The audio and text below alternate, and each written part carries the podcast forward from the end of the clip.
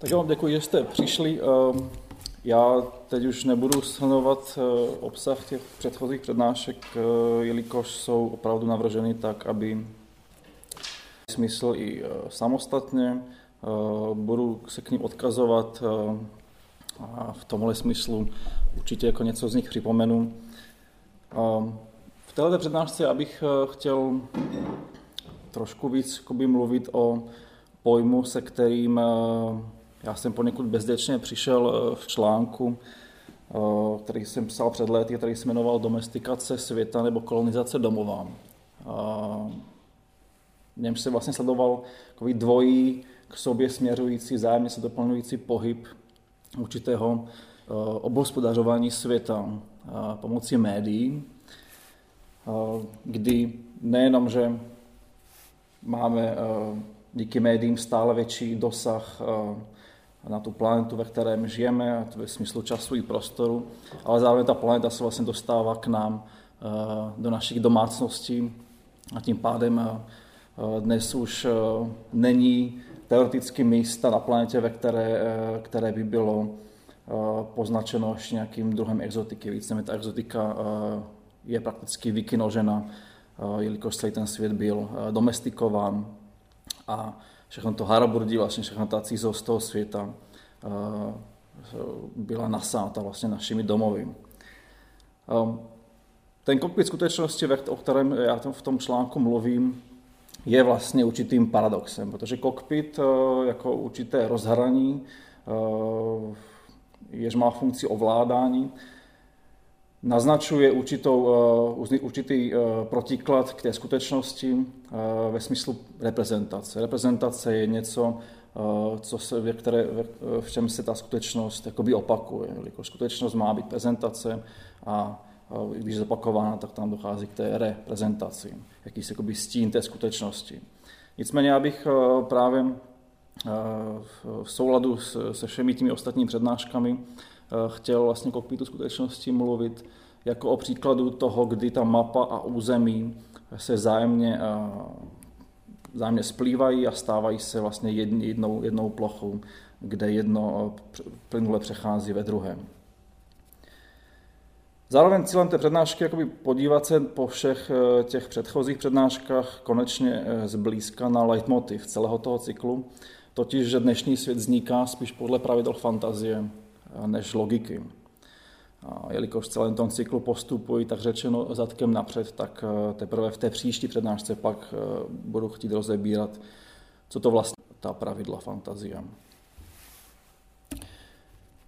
Začátek bych se rád vrátil eh, příkladu, se kterým já jsem vůbec začal celý tento cyklus, když jsem mluvil o tom, že vynálezy automobilu, televize a hypotéky představují určité určité formy usnadnění našeho eh, pobývání ve světě. Eh, jakési, eh, zatímco ten automobil, dejme tomu, je usnadnění objektivní, jelikož zkracuje objektivně měřitelnou vzdálenost. Ta televize je usnadnění subjektivní, jelikož, jelikož nás přiblížuje k něčemu, s čím se potýkáme subjektivně, ve smyslu rozumění. Já dnes chci o nich mluvit spíš jako o snadných přechodech. A na tomto společném a jednotícím označení právě představit tu rovinu, eh, na níž se technika a myšlení nejenom, že setkávají, ale vyloženě míchají a vzájemně podmiňují.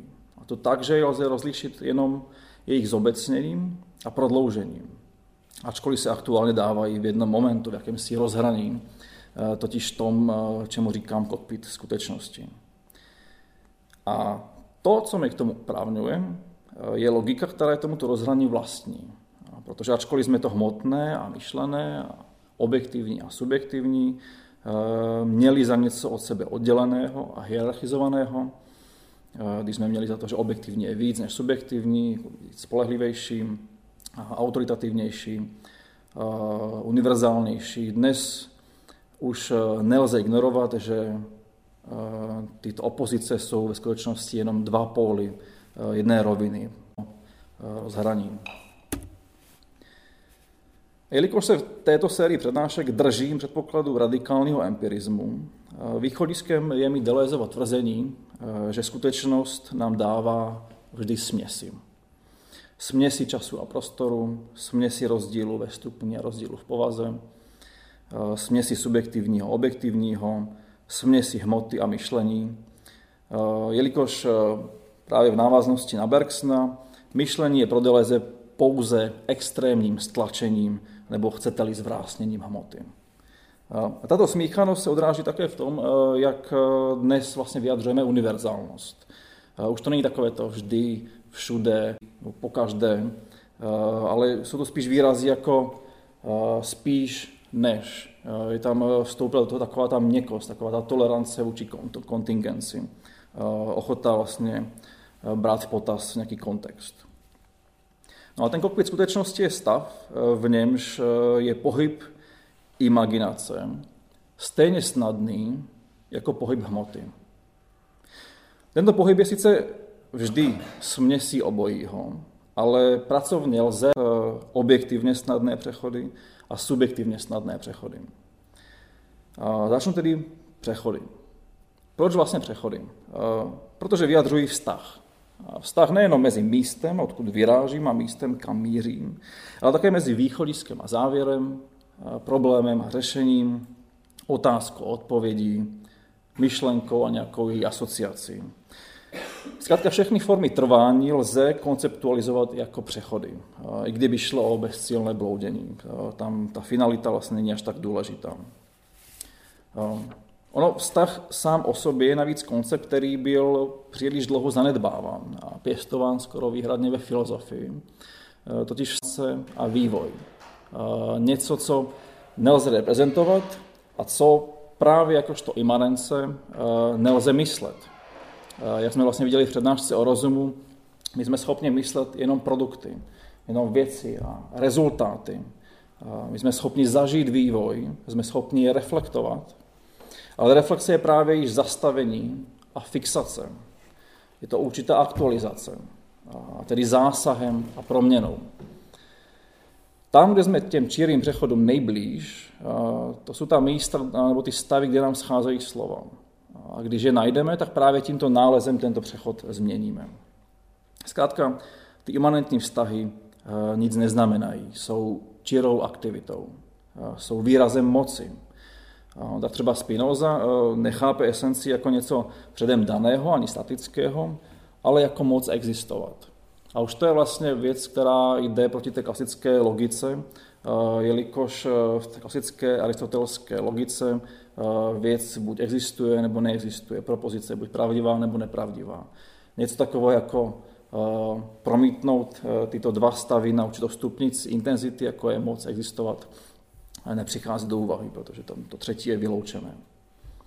A z toho důvodu taky ten afekt, o kterém Spinoza mluví, jako o poklesu nebo o nárůstu moci, moci existovat, pak předznamenává ten Nietzscheho postoj, že nic takového jako svobodná vůle vlastně neexistuje. Ostatně to by byl právě ten esencialismus. Co existuje, je jenom silná nebo slabá vůle. Nebo přesně řečeno sílící nebo slábnoucí vůle. A tolik teda k přechodům. Nejdřív tedy ty subjektivně e, snadné přechody. E, snadným přechodům nebo subjektivním přechodům obecně jsem vlastně věnoval celou tu předchozí přednášku. Takže vlastně jenom zkrátké shrnutí. Subjektivně snadný přechod není nic jiného než myšlení. Imaginace, která se stává tím, čím je, tím sama překračuje po dráhách asociací. Imaginace zkrátka e, není jakési opakování stejného, tam je vždycky jakési, jakési překročení sebe sama e, a právě tím ona stává tím, čím je. E, když to nahledneme mikroskopicky, řekněme, tak ty snadné přechody jsou mezi idejemi na základě jejich kauzální souvislosti. To znamená jejich soumeznosti, podobnosti nebo kauzality. Kauzalita, pokud něco se udělá, nějaká příčina, tak vznikne následek. Soumeznost, to jsou věci, které mají arbitrární kovanou souvislost. Když řeknu Einstein, tak si představíte toho strapatého, toho pána šedivého. Podobnost vysvětlovat asi nemusím. Když se na tyhle snadné přechody, subjektivně snadné přechody podíváme makroskopicky, tak vlastně vyjadřují to, jak vůbec myslíme jak se stáváme tím, kým jsme a jak reprodukujeme naše porozumění světu a našemu místu v něm. Jediným obsahem subjektivity je tato mediace a transcendence, no, přecházení a překračování. To znamená výroba a tvorba přechodů v procesu zacelování subjektu, eh, v procesu, který nikdy nekončí. No a mírou snadnosti těchto přechodů eh, mezi idejemi je pak síla návyku, neboli sklonu, nelí vyložené nutkání. A podívám se na mikrofon, napadne mě slovo mikrofon. Pak mi napadne třeba idea hudby, nahrávání. A pokud tomu dám čas, tak i další příbuzné věci. A přijdu k ním mnohem snadněji, než třeba k myšlence elektroencefalografu nebo daňového přiznání. Když vidím obrázek Petra, pomyslím na Petra, ačkoliv není přítomen. To je kauzalita. Když dám vařit vodu, tak už to se začne, začne bublat. Je zkrátka, tady se konstituje snadný přechod od něčeho daného k něčemu, co jsem nikdy nezažil. V tom je právě ta transcendence, to překročení. Ne všechny přechody jsou snadné, eh, ale všechny přechody se stávají možnými v té samé chvíli, kdy se stávají myslitelnými.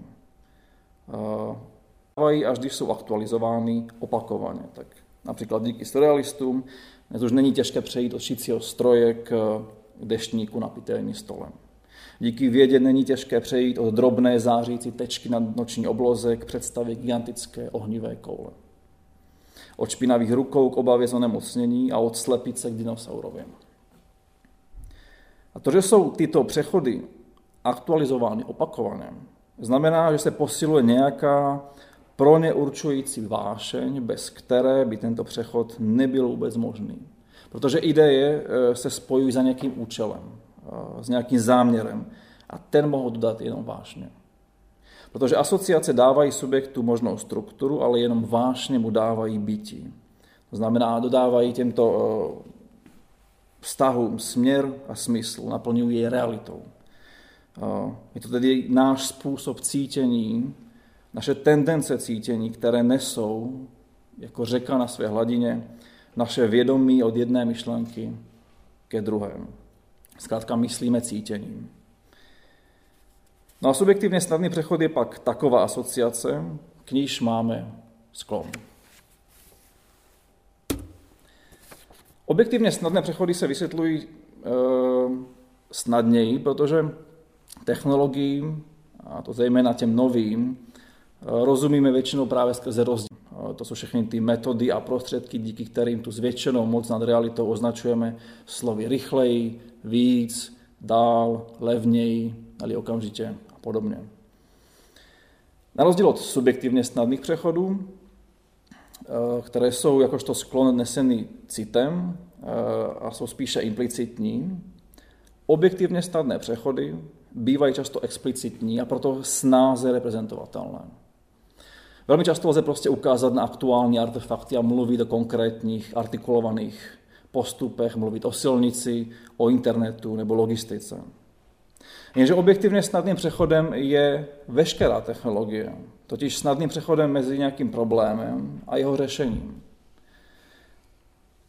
A jenom poznámka na okraj, samozřejmě každé to řešení, právě protože je nikdy nelze plně vysvětlit jako řešení, sebou nese nové a více či méně palčivé problémy. Například daň za snadný pohyb a komunikaci, kterou jsme vyhnali dveřmi, se vrací oknem jako uhlíková stopa silničního nebo letového provozu a naddimenzované spotřeby energie v případě serverových farm. Z tohoto důvodu je snadným přechodem automobil stejně jako hypotéka. Mlínek na kafe jako i tokamak. A nakonec také ta televize. A jestli se tady ty objektivně snadné přechody a subjektivně snadné přechody začínají trošku míchat, tak je to vlastně zcela v pořádku, protože, jak jsem říkal na začátku, ono jde, jde vždy o směsi. A lze o nich přemýšlet tak i onak, podle toho, co chceme v dané chvíli na nich vlastně akcentovat. Ostatně objektivitou zde myslím právě to zbytnění v, v podobě hmotného artefaktu, nebo artikulaci v podobě formulovaného postupu, to znamená zbytnění nebo artikulaci něčeho, co se v jednu chvíli nevyhnutelně zrodilo jako subjektivní představa. A tuto smíchanost lze sledovat i na tom, že empirická a ještě víc teoretická věda je vlastně jenom objektivací a normalizací představivosti. Rozdíl mezi nevědeckou představivostí a vědou je jako rozdíl mezi vyšlapaným chodníčkem a dálnicí. To první si můžu vyšlapat sám ve své zahradě. To druhé vyžaduje spolupráci velkého množství aktérů z vědeckých, průmyslových, ekonomických, environmentálních, politických a dalších oborů. Ostatně z obou těchto úhlů pohledu, toho chodníčku i dálnice, nevědecké i vědecké představivosti, jde o efektivní mobilizaci zdrojů. Ať už jde o logistiku nebo nějakou intelektuální disputaci. Přednášce věnované mediaci jsem mluvil o tom, že člověk a technika se vzájemně utvářejí. Že historicky vždy šlo eh, slovy Andriho Bergsna o hledání souhlasu mezi objektem a subjektem. Takže říct, že mezi objektivně snadnými přechody a subjektivně snadnými přechody je souvislost, už nestačí. Ve skutečnosti šlo vždy o směsi, které nelze rozdělovat, pouze v nich rozlišovat ty tendence. A říkat, tohle je spíš objektivní a tohle je spíš subjektivní. Tohle jde měřit snadněji a tohle obtížněji. Ostatně je to právě toto hledání souhlasu, které mi dovoluje jednou mluvit o subjektivním usnadnění, například u televize, a jednou ze snadných přechodech jako o asociacích, kterým prochází myšlení, či přesněji, kterými je myšlení, protože rubem každého objektivně snadného přechodu musí být nějaký subjektivně snadný přechod. Byť ne vždy a pořád ten týž. To, že dálnice mezi Brnem a Prahou představuje objektivně snadný přechod, mi bude k ničemu, když to nebudu uvědomovat. Když je nebudu očekávat. To znamená, když nebude možnost jejího využití v mojí mysli takřka po ruce. Když nebudu na ní navyknutý. Když nebude odpovídat nějakému subjektivně snadnému přechodu. Já samozřejmě můžu být totální ignorant a jezdit mezi těmi městy jak idiot po všech možných cestách, jen ne po dálnici, dokud mě po ní někdo neodveze, já se s ní neseznámím a neosvojím si jako možnost, kterou můžu na příště napodobit. Samozřejmě takto idiotsky, to znamená jakoby úplně od nuly člověk, alespoň dospělý člověk, obvykle nezačíná. I zkušenost jiného, ale podobné, podobného snadného přechodu je sama o sobě snadným přechodem, takže stačí obecná zkušenost dálnice, abych tento snadný přechod hledal i tam, kudy jsem v životě nejel. A to, čemu vlastně říkáme životní zkušenost, je kaskáda neustále optimalizovaných snadných přechodů. Proto toto hledání souhlasu mezi objektem a subjektem chápat kyberneticky, jako vzájemné utváření objektivně snadných přechodů a subjektivně snadných přechodů, tedy techniky a myšlení. Stejně tak mezi televizí a mojí myslí můžu uvažovat nějaký obvod, v němž obíhá aktivní hledání souhlasu. On totiž sledování televize může na pohled působit pasivně, ale e, není, není to pravda, protože se snažíme porozumět tomu, co se v té televizi vlastně prezentuje. A my to děláme tak, že konstantně jakoby jejím směrem vrháme své interpretace, dáváme v šanc nějaká svoje očekávání a tím pak televize svým obsahem poté buď přitaká, anebo se vzepře a přinutí nás přijít s novou hypotézou, s novým začleněním jejího stimulu do mého jáství, do mojí představy o světě a tímto se stát novým subjektem.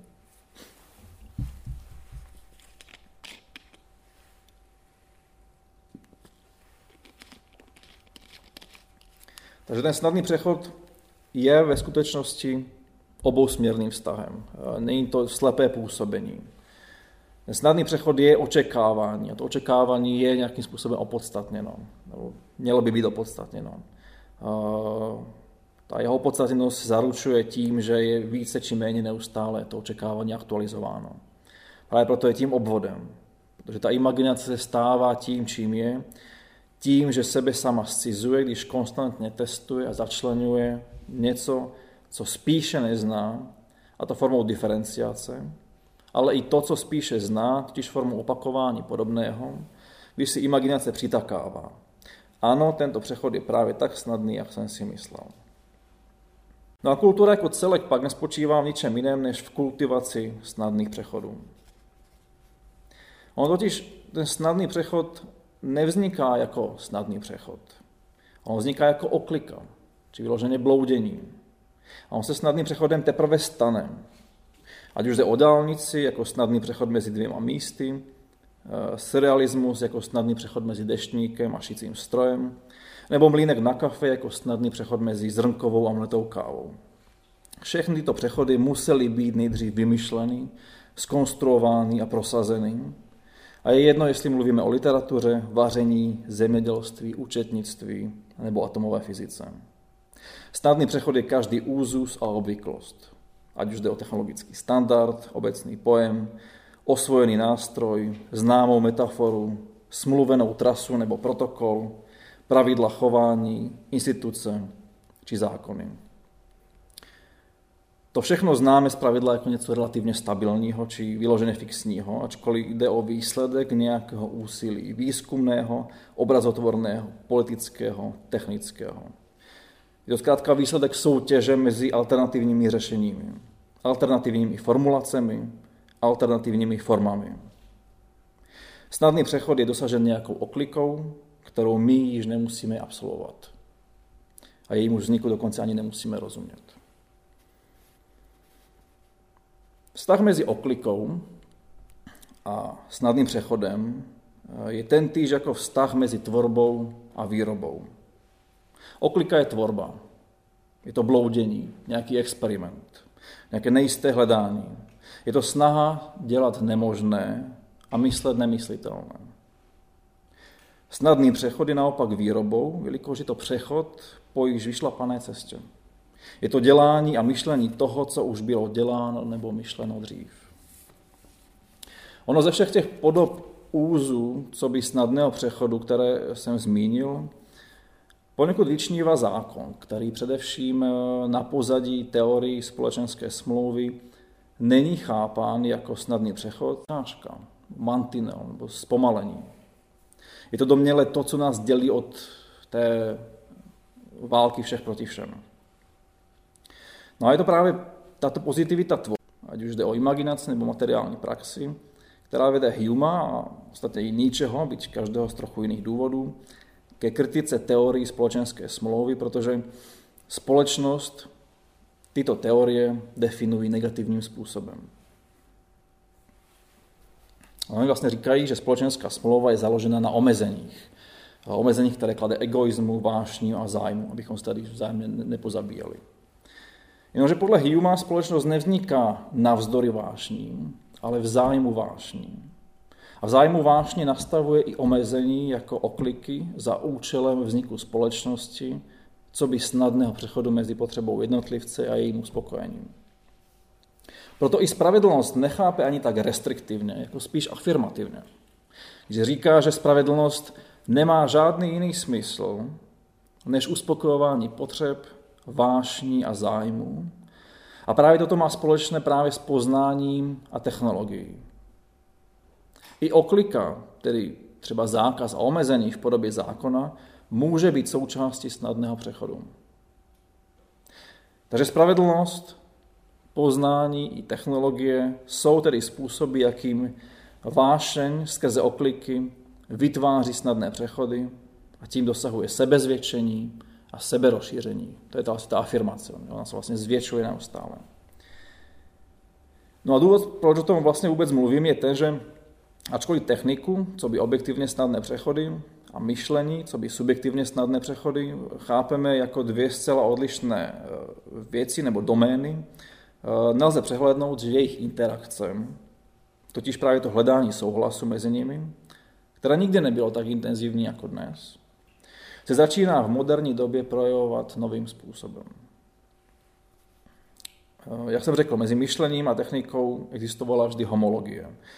Vzhledem k našim touhám technika vždy dávala smysl. Vždy jim odpovídala, vycházela stříc a tím je zvětšovala. Jenomže dnes je tento dynamický souhlas mezi nimi tak intenzivní, že jsou nejenže neoddělitelné, ale stále častěji prakticky nerozlišitelné. Explicitně to lze vidět e, jako strukturální podobnost imaginace, totiž jako síť vztahu mezi myšlenkami, eh, se síťovosti komunikačních technologií, ačkoliv to je ta méně zajímavá povrchní podobnost. Eh, jde o to, že to naše pojetí představivosti a technologie k sobě mají tak blízko, že jsou nerozliš, nerozlišitelné, jsou jednou a tou též směsí.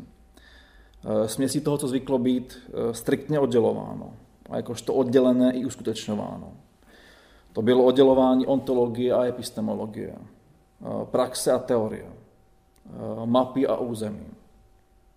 A právě na tomto oddělování bylo založeno to reprezentačné myšlení, které v 20. století ve všech registrech, ve všech formách začalo narážet na ty paradoxy. A když jsem řekl, že podobnost té technologie a našeho pojetí myšlení eh, na základě jejich síťovosti je povrchní, já jsem to vlastně nemyslel až tak pejorativně, eh, protože jestli přehodnocení eh, reprezentačního myšlení něco znamená, hierarchie mezi hloubkou a povrchem, mezi věcí o sobě a věcí pro nás. Technika myšlení tedy tvoří tu neoddělitelnou směs, a rozlišovat je lze pouze jejich pomyslným prodloužením za hranice zkušenosti. Ale abych eh, od abstrakce přešel na chvíli k něčemu konkrétnějšímu, respektive k tomu, co a proč je dnes tou neoddělitelnou směsí, eh, chtěl bych se odkázat na Lucianu Parisi, která mluví o tom, jak, eh, cituji, logika digitální automatizace vstoupila do sfér afektů a emocí, lingvistických kompetencí, modů spolupráce, forem poznání či projevu touhy. A co víc, že se lidské myšlení stalo funkcí kapitálu. To znamená, že kapitál se dnes uskutečňuje v myšlení. Když mluvíme o sociálním kapitálu, kulturním kapitálu, lidském kapitálu, čímž říkáme, že poznání, lidský rozum, víra a touhy mají pouze instrumentální hodnotu a jsou v skutku zdrojem nadhodnoty.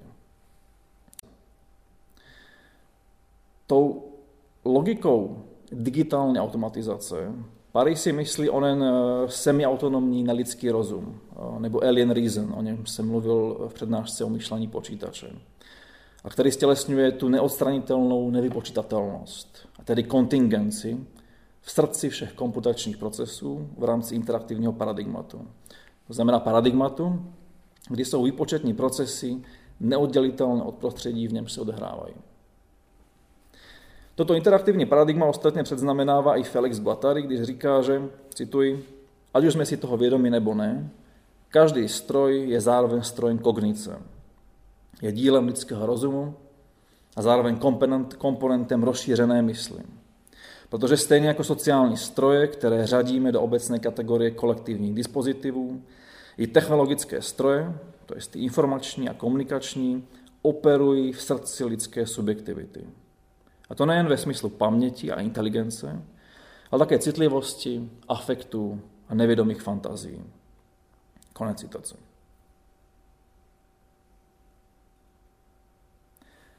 A co mě, co mě vlastně na tom tomhle splývání fascinuje, je to, že lze vlastně spekulovat o historickém momentu, kdy člověk začíná být obklopen spíše produkty technicky podmíněného vědomí, spíše než produkty technicky podmíněných rukou. Není se proto co divit, když nás první dojmy vedou představě, že prostředí, v něm žijeme, se již nadále neřídí principem logiky, ale principem fikce. Toto jsou vlastně ty nové podmínky myšlení, které na Ballarda dělali dojem, že realita si prohodila místo s fikcí. Když vlastně na těch, když říkal, že ta, to, to zvyklo bývat uvnitř našich hlav, je najednou to, co nás obklopuje na stránkách těch časopisů, na billboardech a na těch eh, letních kinech, eh, že vlastně ta, ta fantazie najednou všude kolem nás. Že to prohození eh, reality místa, reality s fikcí, jsem pak na přednášce ontologii také poupravil s tím, že jakkoliv ten dojem mířil dobrým směrem, je přesnější říct, že realita a fikce se promíchaly k nerozlišení. Ale abychom ještě líp pochopili ten moment, eh, chtěl bych zacouvat ještě, ještě kousek eh, o krok do minulosti, jenom o nějakých 30 let před Ballarda. k Heideggerově přednášce věc, v níž mluví mimo jiné o rádiu, televizi a filmu a o tom, jak zkracují.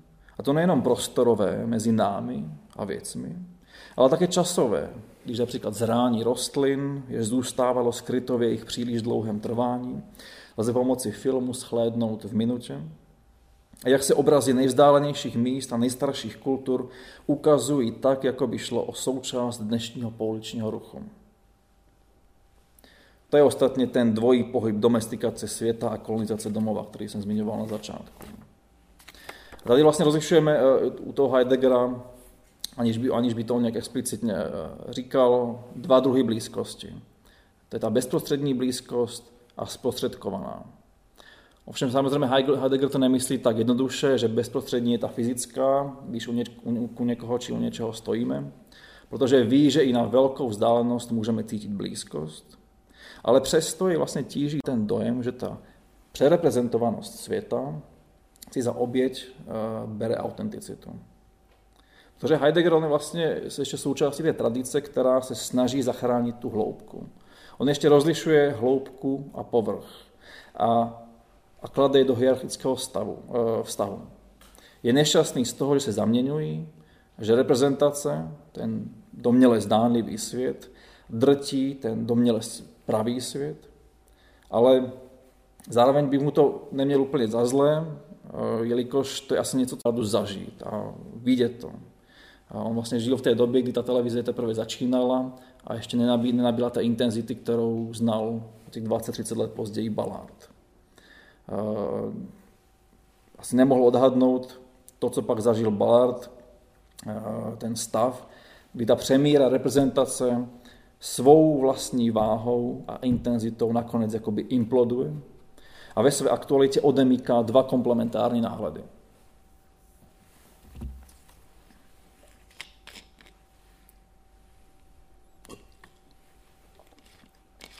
Jednak to, že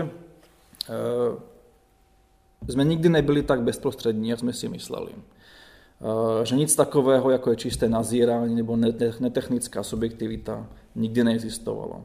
To je ostatně taky eh, Heideggerův eh, samotný objev, to selhání eh, fenomenologie, ke kterému celý ten, celý ten fenomenologický vývoj vlastně by dospěl nakonec v tom pojmu setkání. A druhý náhled, jednak, že ta reprezentace není pouze stínem skutečnosti, ale také jejím spolutvůrcem. A velmi hezký příklad této imploze eh, reprezentace lze najít v románu eh, Bílý šum od Dona Delila. Eh, v němž se hlavní postava v jedné chvíli odstne před nejfotografovanější stodolou v Americe. A v té chvíli si uvědomí, že vlastně tu původní stodolu už nikdo nevidí. Ona vlastně zmizela, protože všichni vidí jenom fotografii té stodoly. A co se nám chodí fotografovat, jsou ty předchozí fotografie.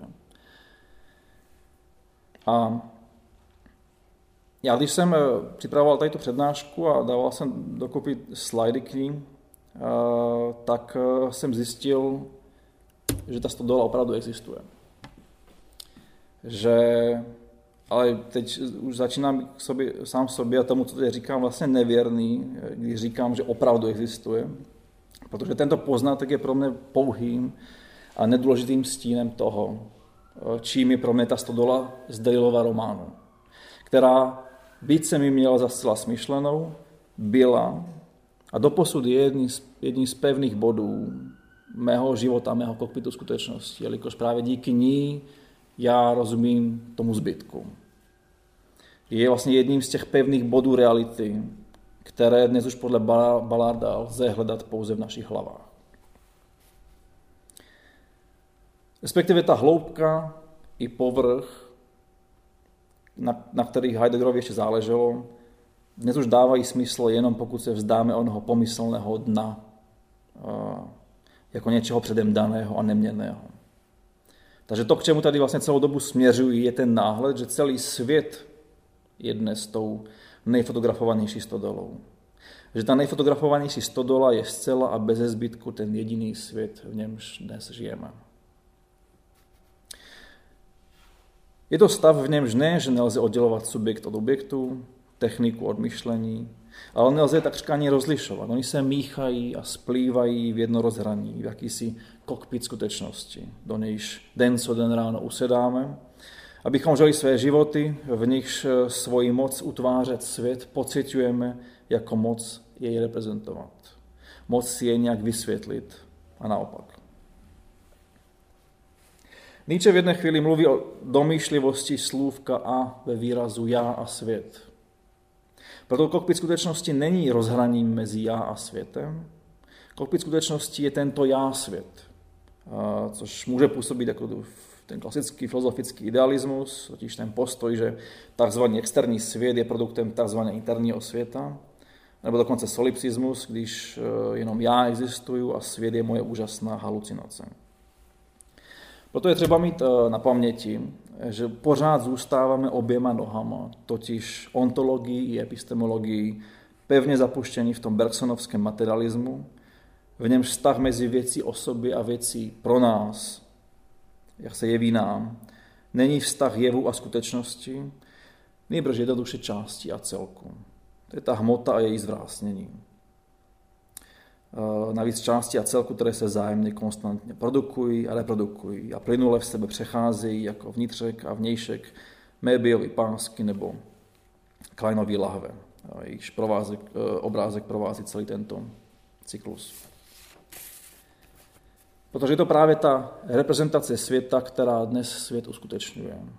A který je v dalším kroku znovu reprezentován, aby byl dále uskutečňován.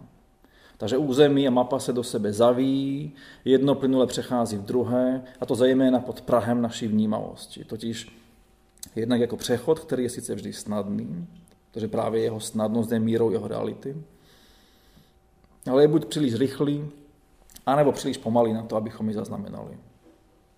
On totiž ten dojem, že mezi mapou a územím je nějaká ontologická mezera a že jsou to právě proto esenciálně odlišné věci, máme pouze na velmi krátkém ehm, časovém úseku. Byť je to úsek, který byl pro člověka po velmi dlouhou dobu takřka celým vesmírem, protože je to úsek vymezený tím, jak člověk vnímal čas. Tím, že po velmi dlouhou dobu člověk neměl eh, přístup k té nadgenerační paměti, jelikož média byla nespolehlivá, a tím, že neměl možnost eh, vnímat eh, svět eh, daleko za hranicí svých smyslových orgánů, jak to máme možnost mít dnes díky teleskopům a mikroskopům, tak vlastně povahu toho světa odvozoval z toho úzkého pásma, ke kterému měl on přístup. Ve chvíli, když dojde k tomu zrychlení nebo zintenzivnění, tak ty původní pravidla přestávají fungovat. Já to teď zkusím přiblížit tyto tři roviny, to zpomalení, tu, to úzké pásmo a zrychlení, které odpovídají právě těm limitům našeho vnímání a tomu odpovídající tři podoby eh, rozhraní. Jako příklad toho snadného a extrémně rychlého přechodu, totiž takový, který je tak rychlý, že už nevnímáme rozdíl mezi územím a jeho reprezentací, eh, kdy, kdy vlastně po prakticky podprahové kmitání mezi mapou a územím. Eh, je třeba mezinárodní devizový trh, neboli Forex. Eh, to je trh, od něj se odvozuje hodnota měn ve směnárnách.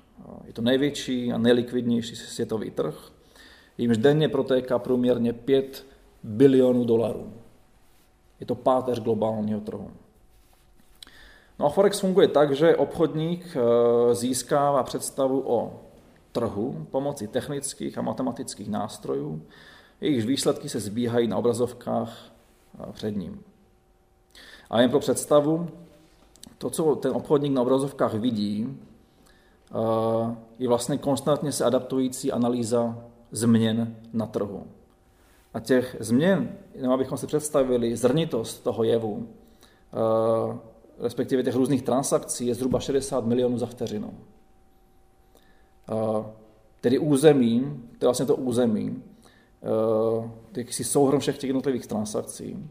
A mapou je pak to, co obchodník vidí na obrazovce. Ale protože se o té mapy k území a od území k mapě přechází tak extrémně rychle, když se vzájemně adaptují, z naší lidské perspektivy dochází na prostému splynutí. Takže to, co obchodník na obrazovkách vidí, není jenom reprezentace trhu, který se nachází někde jinde, To je trh samotný. Respektive on neexistuje nijak jinak, než jako tato reprezentace.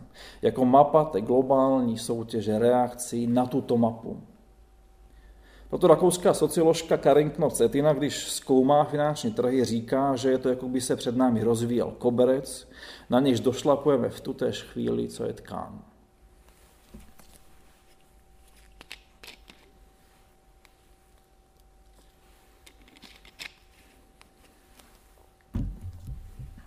Když to ještě zrychlíme a začneme mluvit o tzv. vysokofrekvenčním algoritmickém obchodování, které je vlastně pomocí uh, různých expertních systémů automatizováno a které dnes údajně tvoří až polovinu všech obchodů. Uh, totiž právě ten, tu situaci, kdy odsuneme z toho obvodu člověka a necháme rozhodovat umělou inteligenci o tom, jakou transakci kdy provést, tak se děje alespoň v hrubých obrysech totež, co za přítomnosti člověka, akorát hluboce pod Prahem jeho vnímání. Takže také dochází ke krachu a obrovským finančním ztrátám. Akorát, že ty krize netrvají několik měsíců či let, ale několik vteřin. A k jejímu vyvolání stačí jeden tweet, bez ohledu na to, jestli je pravdivý. Mluvit tady o kauzalitě, o příčině a následcích je tedy stejně marné, jako bychom chtěli hrát biliard s atomy. Ta, ta, ty procesy jsou tak hluboce podprahové, že uh, tam do, je, dochází k naprostému splynutí té skutečnosti a její reprezentace.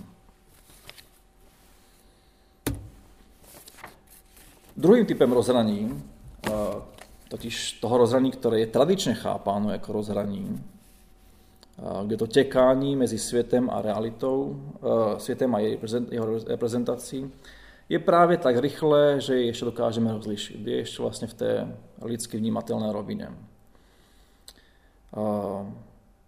A já si vlastně zároveň uvědomuji, že to může být trošku matoucí, protože právě toto je to rozhraní, které za rozhraní považuji nejméně. On totiž druhým typem rozhraní jsou vlastně všechny ty formy reprezentačního myšlení, všechny ty formy oddělující mapu od území, všechny ty formy jednoduché kauzality.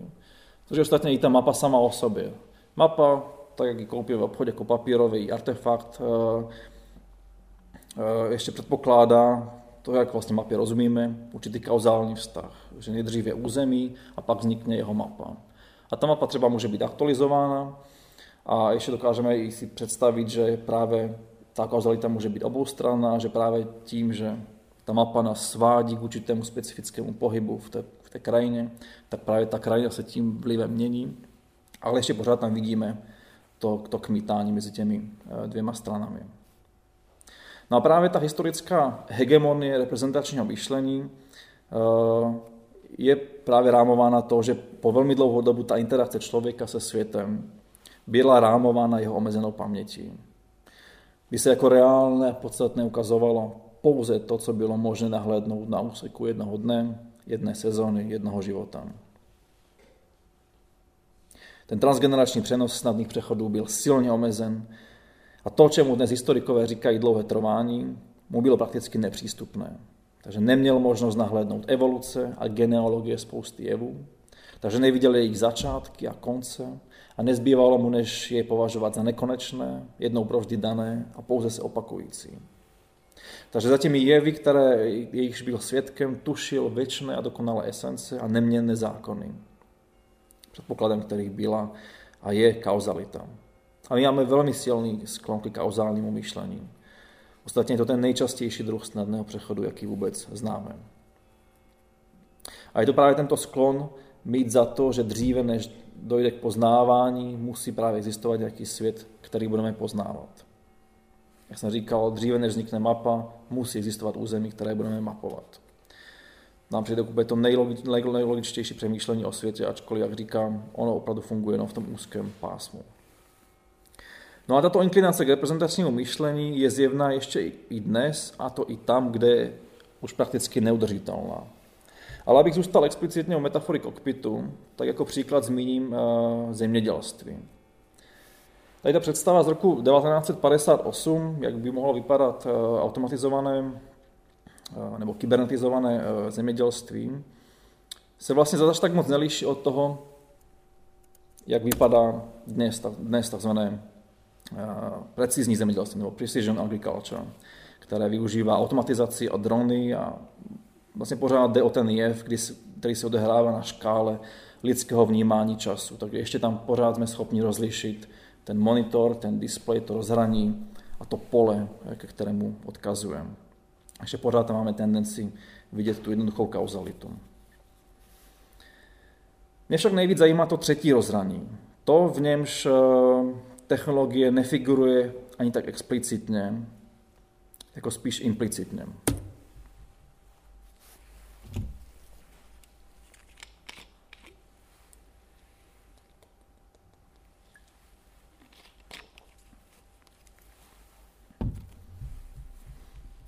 Kdy právě síla a působnost toho rozhraní je největší právě protože na něj zapomeneme. Že s ním počítáme, ale nikoli explicitně. To je právě ten stav, kdy technologie podmiňuje naše bytí ve světě, eh, aniž bychom to měli vyložené na očích. A toto je právě to rozhraní, které primárně označují jako kokpit skutečnosti. Ten, ten já svět, o němž jsem mluvil před chvílí. Této rozhraní k němu se dnes vracíme po dva a půl tisíci letech, po někud vykloubené praxe oddělování já a světa, mapy a území, subjektu a objektu, techniky a myšlení, věci o sobě a věci pro nás. Kokpit skutečnosti je právě tím souhlasem mezi, subjek, eh, tím souhlasem mezi subjektem a objektem, být nikoli věčným a dokonalým, jako měl být logos, nebo poznání platonských ideí, ale vždy nevyhnutelně dočasným, vždy nepochodu, vždy vznikajícím ve spolupráci lidského a nelidského. No a ten vztah mezi mapou a územím je ještě rozlišitelný, ale už jenom velmi obtížně, protože to pulzování vlivu mezi nimi se rozprostírá na úsecích staletí a tisíciletí. Když McLaren říká, že médium je poselství, tak tím poselstvím je právě kokpit skutečnosti když říká, že kniha je podstatným faktorem z rodu moderního individualismu. A, jelikož díky knížce se můžeme uklidnit někam do, do rohu a číst si o, o samotě. Tak lze právě s ohledem na kokpit skutečnosti říct, že kniha je jakoby pákou, za kterou když zatáhneme, tak aktivujeme individualismus. A jak jsem tomu zasvětil přednášku o mediaci, naše tázání se po světě je vždy již technicky podmíněno. Protože nic takového jako netechnický náhled neexistuje. My si formu techniky osvojujeme jako samo podloží veškerého našeho osvojování. Teprve až když vývoj kokpitu skutečnosti extrémně urychlíme nebo extrémně zpomalíme, vidíme, že se v něm minulost a budoucnost míchá, že toto rozhraní není něco mezi minulostí a budoucností, ale je stělesněním na zkušenosti založeného očekávání.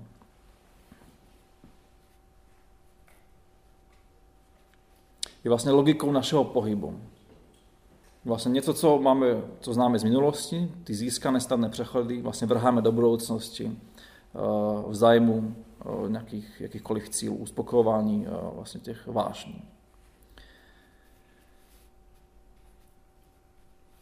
Ostatně taky ta praktická dovednost, nakolik vlastně dnes vůbec můžeme mluvit o nějaké praktické dovednosti, ona už jenom výjimečně znamená zručnost. Praktická dovednost znamená spíš schopnost se zorientovat, zpracovávat informace, interpretovat, vybírat a vyhodnocovat. To znamená opanovat tu topologii světa. Takže kokpit skutečnosti lze proto chápat také jako novou verzi toho, čemu Alfred, Alfred Schutz, německý fenomenologií inspirovaný sociolog, čemu říká příruční balíček, příruční balík vědění. Je to takový ta sada základních eh, poznatků, které nám vštípili pravděpodobně rodiče a média, kterým dokážeme, dokážeme fungovat eh, ve společnosti druhých. Ten kokpit skutečnosti je však něco, co má nejenom reprezentační, ale i operativní kvality. On se v, nich, v něm míchá znamenání s děláním. On je technologií rozumění i ovládání. A očekávání což je v podstatě výraz stělesnění snadných přechodů. To je právě ta dynamická infrastruktura, v níž jsme se dnes zabydleli. Očekávání je vlastně kauzalita, k níž ještě nedošlo. Je to nelineární kauzalita. A když ji nahledneme fenomenologicky, totiž jako fikci, kterou nutně je, protože je to fikce, a přestože je to fikce, uvidíme, že je stejně reál a solidní jako silnice, je stejně po ruce jako kapesní nožík a snadno může být stejně výkonná i nebezpečná jako atomová elektrárna.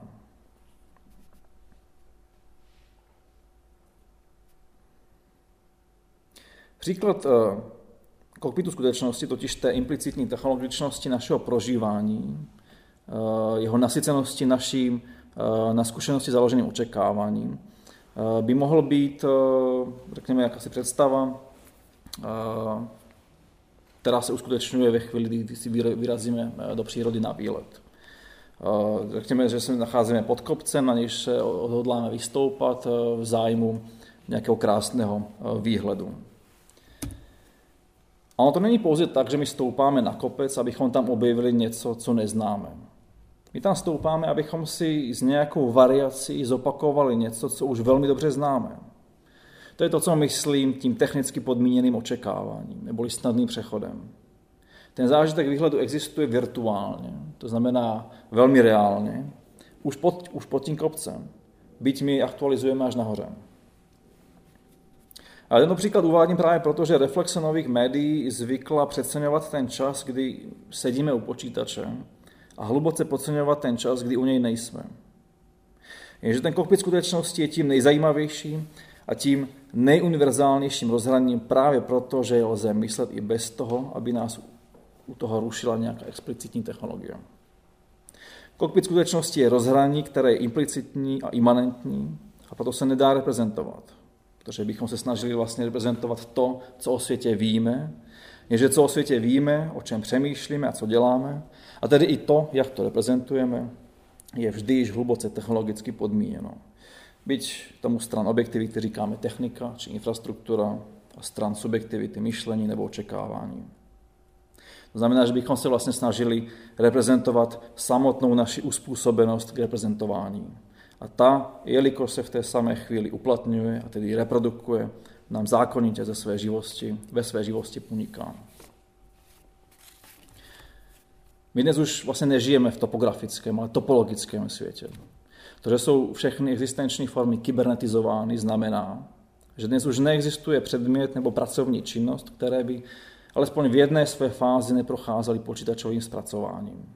Ať už jsme kdekoliv a děláme cokoliv, Našimi těly, ale i věcmi, a to jak umělými, tak přírodními, prochází tisíce procesů abstraktních a materiálních. A to, že z nich vědomé vnímáme jen některé, je faktem rozhraní.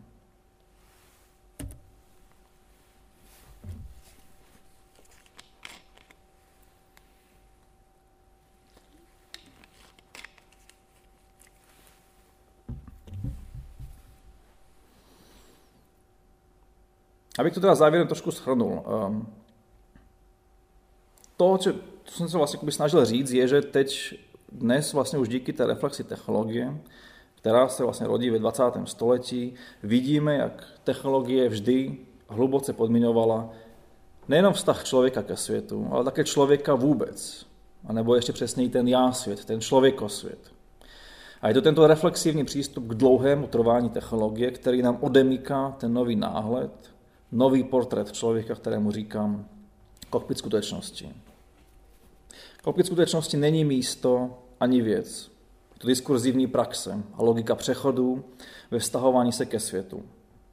Je to uskutečňování i interpretování. Na pojem rozhraní proto nepoužívám pouze navzdory jeho obvyklému významu, ale také proto, že jsme mu špatně rozuměli. Když jsme ji uvažovali jako, jako věc, ačkoliv jde o praxi a že jsme mu rozuměli jako reprezentaci, ačkoliv jde spíš o přechody. A protože je tvořeno aktualizovanými, aktualizovatelnými snadnými přechody, logikou rozhraní musí být něco, co lze identifikovat subjektivně i objektivně. Něco, v čem se objektivní a subjektivní setkává a kryje. Logika snadných přechodů je něco, co musí být rigorózní, ale zároveň něco, co dokáže pojet nahodilost. Musí to být nějaká forma subjektivní matematiky, nebo matematizace subjektivity. A takovou subjektivní matematikou, nebo matematikou, která se subjektivitou počítá, je právě topologie, o které chci mluvit příště. Děkuji za pozornost.